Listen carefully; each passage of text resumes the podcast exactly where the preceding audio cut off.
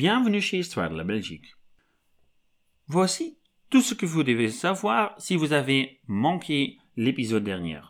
Dans ce podcast, nous cherchons une explication pour l'existence de la Belgique et nous la cherchons dans le passé. Pour être précis, le passé de la Belgique avant qu'elle soit la Belgique. Donc, avant 1830.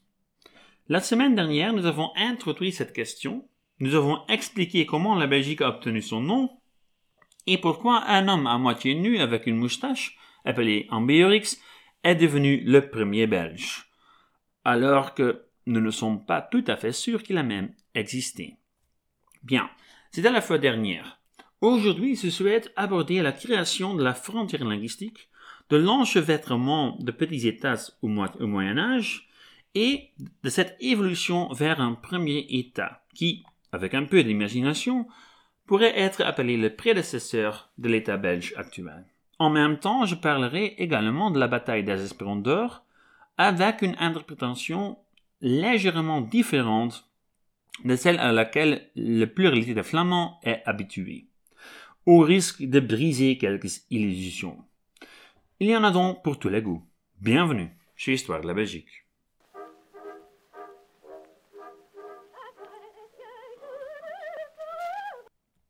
Comme je l'ai dit la semaine dernière, avant que nous puissions vraiment comprendre le pourquoi de la Belgique, nous devons identifier certains candidats pour le camp de début d'une Belgique.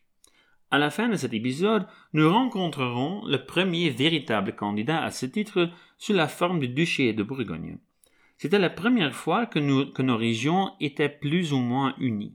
Si la Bourgogne revendique le titre de précurseur de la Belgique, c'est parce qu'elle a apporté l'unité là où, pendant des siècles, la division et le chaos régnaient.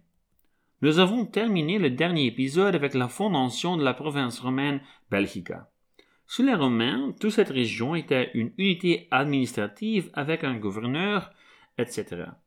Je n'entrerai pas dans les détails car quelques siècles plus tard, il n'en reste pas grand-chose. Avec l'effondrement constant de l'Empire romain occidental, c'était aussi la fin de l'existence de cette province. Par la suite, une succession de princes francs a régné sur notre région. Mais cela n'a pas vraiment d'importance, si ce n'est que à cette époque la frontière linguistique a vu le jour. Après la conquête de Julius, Julius Caesar, le latin est devenu la langue commune de la population, devenue entre-temps gallo-romain. Comme l'Empire romain devenait de plus en plus instable, une grande partie de la population latinophone a fui vers le sud. Leur place a été prise par les Francs germaniques. En France, leur langue se mêlerait au latin et deviendrait la langue française. Il n'en va pas de même dans les régions où la population gallo-romaine a fui pour la plupart, où elle continue à parler le germanique, qui finira par dégénérer en irlandais. Voilà, une chose de plus à savoir. Pour le reste, ce qu'il faut savoir sur cette période, c'est qu'un certain Charlemagne est arrivé et a conquis un grand empire qui, après sa mort, s'est finalement divisé en une partie française et une partie allemande, et que la frontière de cet empire passait presque directement par ce qui est aujourd'hui la Belgique, dont, techniquement parlant, une partie de ce qui est aujourd'hui la Belgique faisait partie de la France et de l'autre partie de l'empire allemand. Mais avec cela, nous n'en savons encore rien.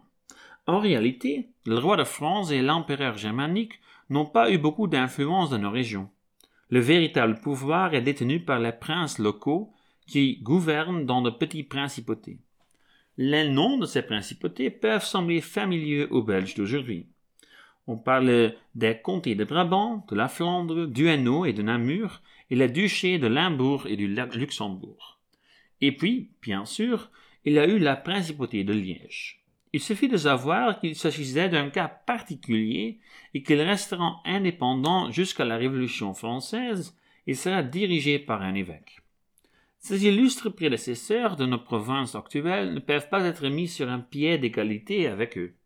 Le comté historique de Flandre, par exemple, ne couvrait pas ce que nous appelons aujourd'hui la Flandre, mais seulement, et plus ou moins, les provinces de Flandre orientale et occidentale, et aussi une grande partie du nord de la France, dont l'île, Dunkerque et Boulogne.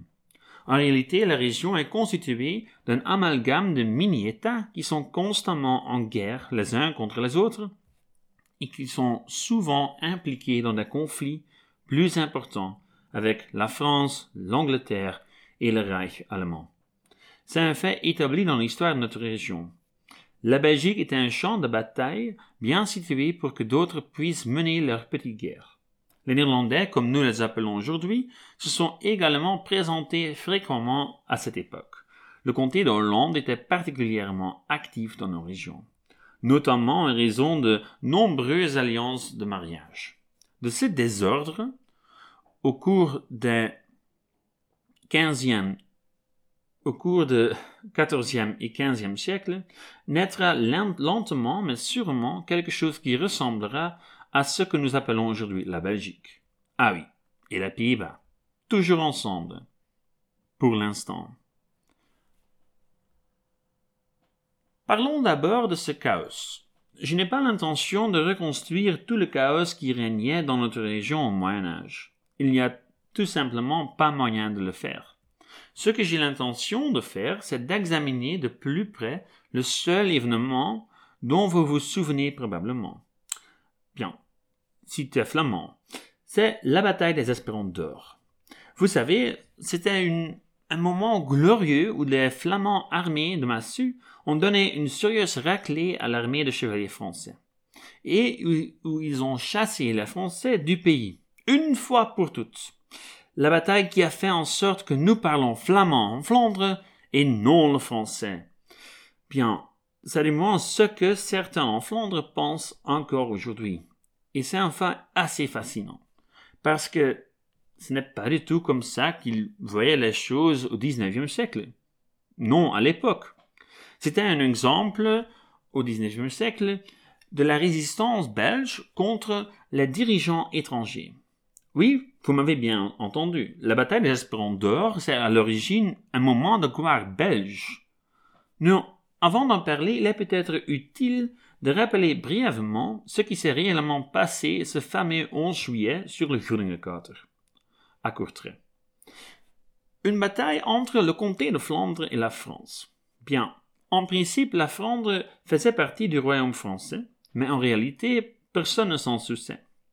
C'était le cas parce que, à cette époque, la Flandre était économiquement l'une des régions les plus florissantes d'Europe, surtout grâce au commerce de la lin et de drap avec l'Angleterre.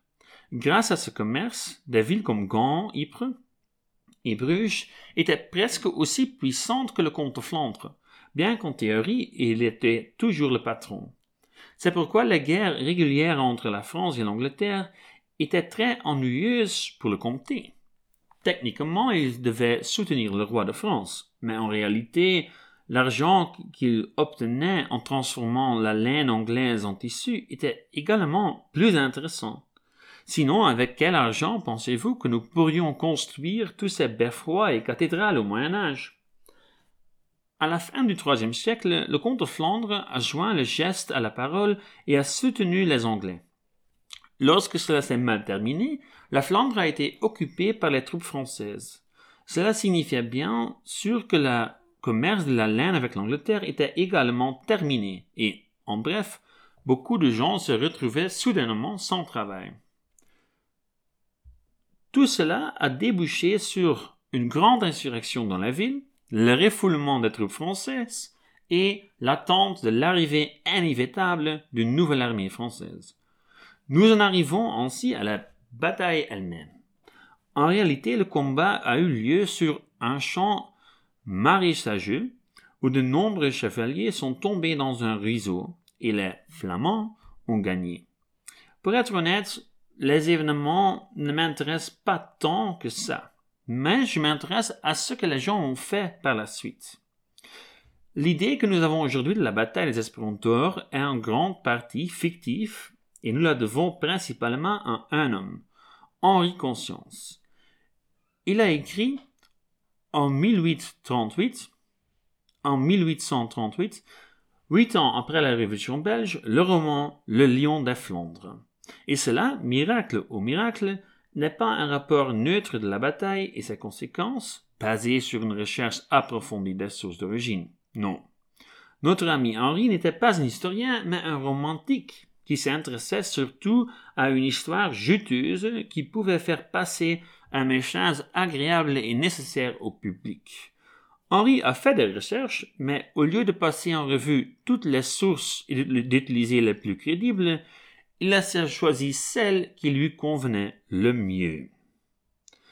Donc, ce dont je, ce dont je vais parler, c'est de l'importance de ces batailles. Si nous avons un jour de congé à Flandre chaque année pour commémorer cet événement mémorable, cela devait être une bataille essentielle pour la Flandre, n'est-ce pas? Et bien non, pas vraiment en tout cas. Oui, c'était un, exemple rare d'une défaite pour une armée, une armée chevaleresque contre une armée de fantassins. Mais ce qui a été gagné en gagnant cette bataille a été perdu deux ans plus tard lors de la bataille de Pevelenberg, beaucoup moins connue. Cette bataille a été perçue plus importante dans le siècle suivant. Pendant le siècle, elle a été considérée comme une résistance contre les Français. D'autant plus, ce n'était a priori pas une célébration de l'unanimité flamand, mais du patriotisme belge.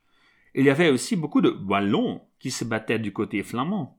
La bataille des éperons d'or n'était pas, après tout, une question de langue, mais un conflit de pouvoir à l'ancienne. Le nationalisme n'était pas encore inventé, mais dans le XIXe siècle, la bataille des Espérons d'Or est invoquée pour rappeler à tous l'identité nationale belge et l'époque où l'on pouvait de temps en temps faire la leçon à la France, le grand voisin. Ce discours est compréhensible si en 1830, il y avait à peine 16 ans que la région était, était encore occupée par les troupes françaises. Ce n'est que beaucoup plus tard, après la Seconde Guerre mondiale, que la commémoration de la bataille des Espérons d'Or est devenue une affaire purement flamande. Ainsi, je clôture le temps d'enchevêtrement. Regardons maintenant le temps de l'unification. Curieusement, cette période d'unification relative a commencé avec un prince français. Le prince en question était Philippe le Hardy. Philippe n'était pas le fils aîné, héritier et n'avait donc pas droit au trône de France, mais il a reçu un duché de son père. Le duché de Bourgogne, pour être précis. Grâce à une combinaison de coïncidences dynastiques, de quelques achats astucieux et de beaucoup de guerres, ce duché s'est lentement mais sûrement emparé de nos régions. Tout a commencé par un cas intéressant de coïncidence dynastique. Qu'est-ce que Qu'est-ce qu'une coïncidence dynastique, me demandez-vous? Bien. Comme vous pouvez vous, vous l'imaginer, les fils et les filles des comtes et ducs préféraient épouser les fils et les filles d'autres ducs et comtes. Cela servait à forger des alliances et à réduire le risque de guerre entre ces duchés. Un mariage dynastique était donc très utile et bénéfique. Cependant, au Moyen Âge, en raison de maladies, de meurtres et ou de batailles perdues, la seule chose qui restait était une fille lorsque le comte ou le duc mourait. Cette fille deviendrait alors, bien sûr, comtesse ou duchesse de A. Mais comme l'auditeur attentif l'aura remarqué, il y avait de fortes chances que cette fille soit déjà mariée au comte ou à duc de B. Cela signifiait que la progéniture de ce couple deviendrait plus tard comte ou duc de A et B bien qu'en réalité, le mari de la toute nouvelle comtesse ou duchesse reprenait souvent rapidement la gestion de ses domaines. Ça, c'est exactement ce qui s'est passé en 1384, à la mort du comte Flandre. Il n'avait que une fille et elle était mariée à, oui, bien sûr, notre ami Philippe le Hardy, duc de Bourgogne.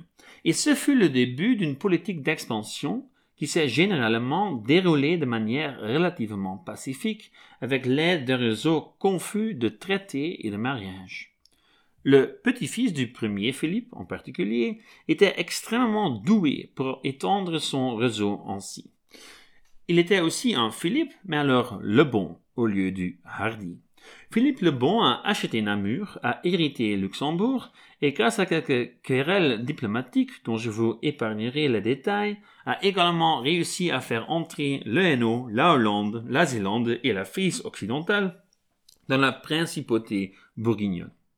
Cela commence donc à ressembler étrangement à ce que vous appellerez la Belgique et les Pays-Bas.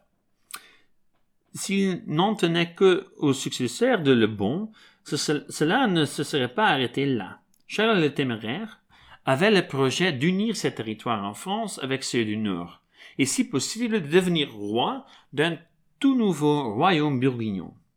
Bref, cela s'est avéré un peu plus difficile que prévu, et finalement l'homme est mort en 1477 près de Nancy.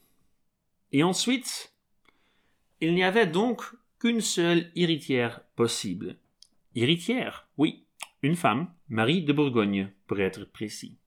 Ce qui, bien sûr, au Moyen Âge, signifiait que le nouveau souverain de Bourgogne serait son mari, qui était personne.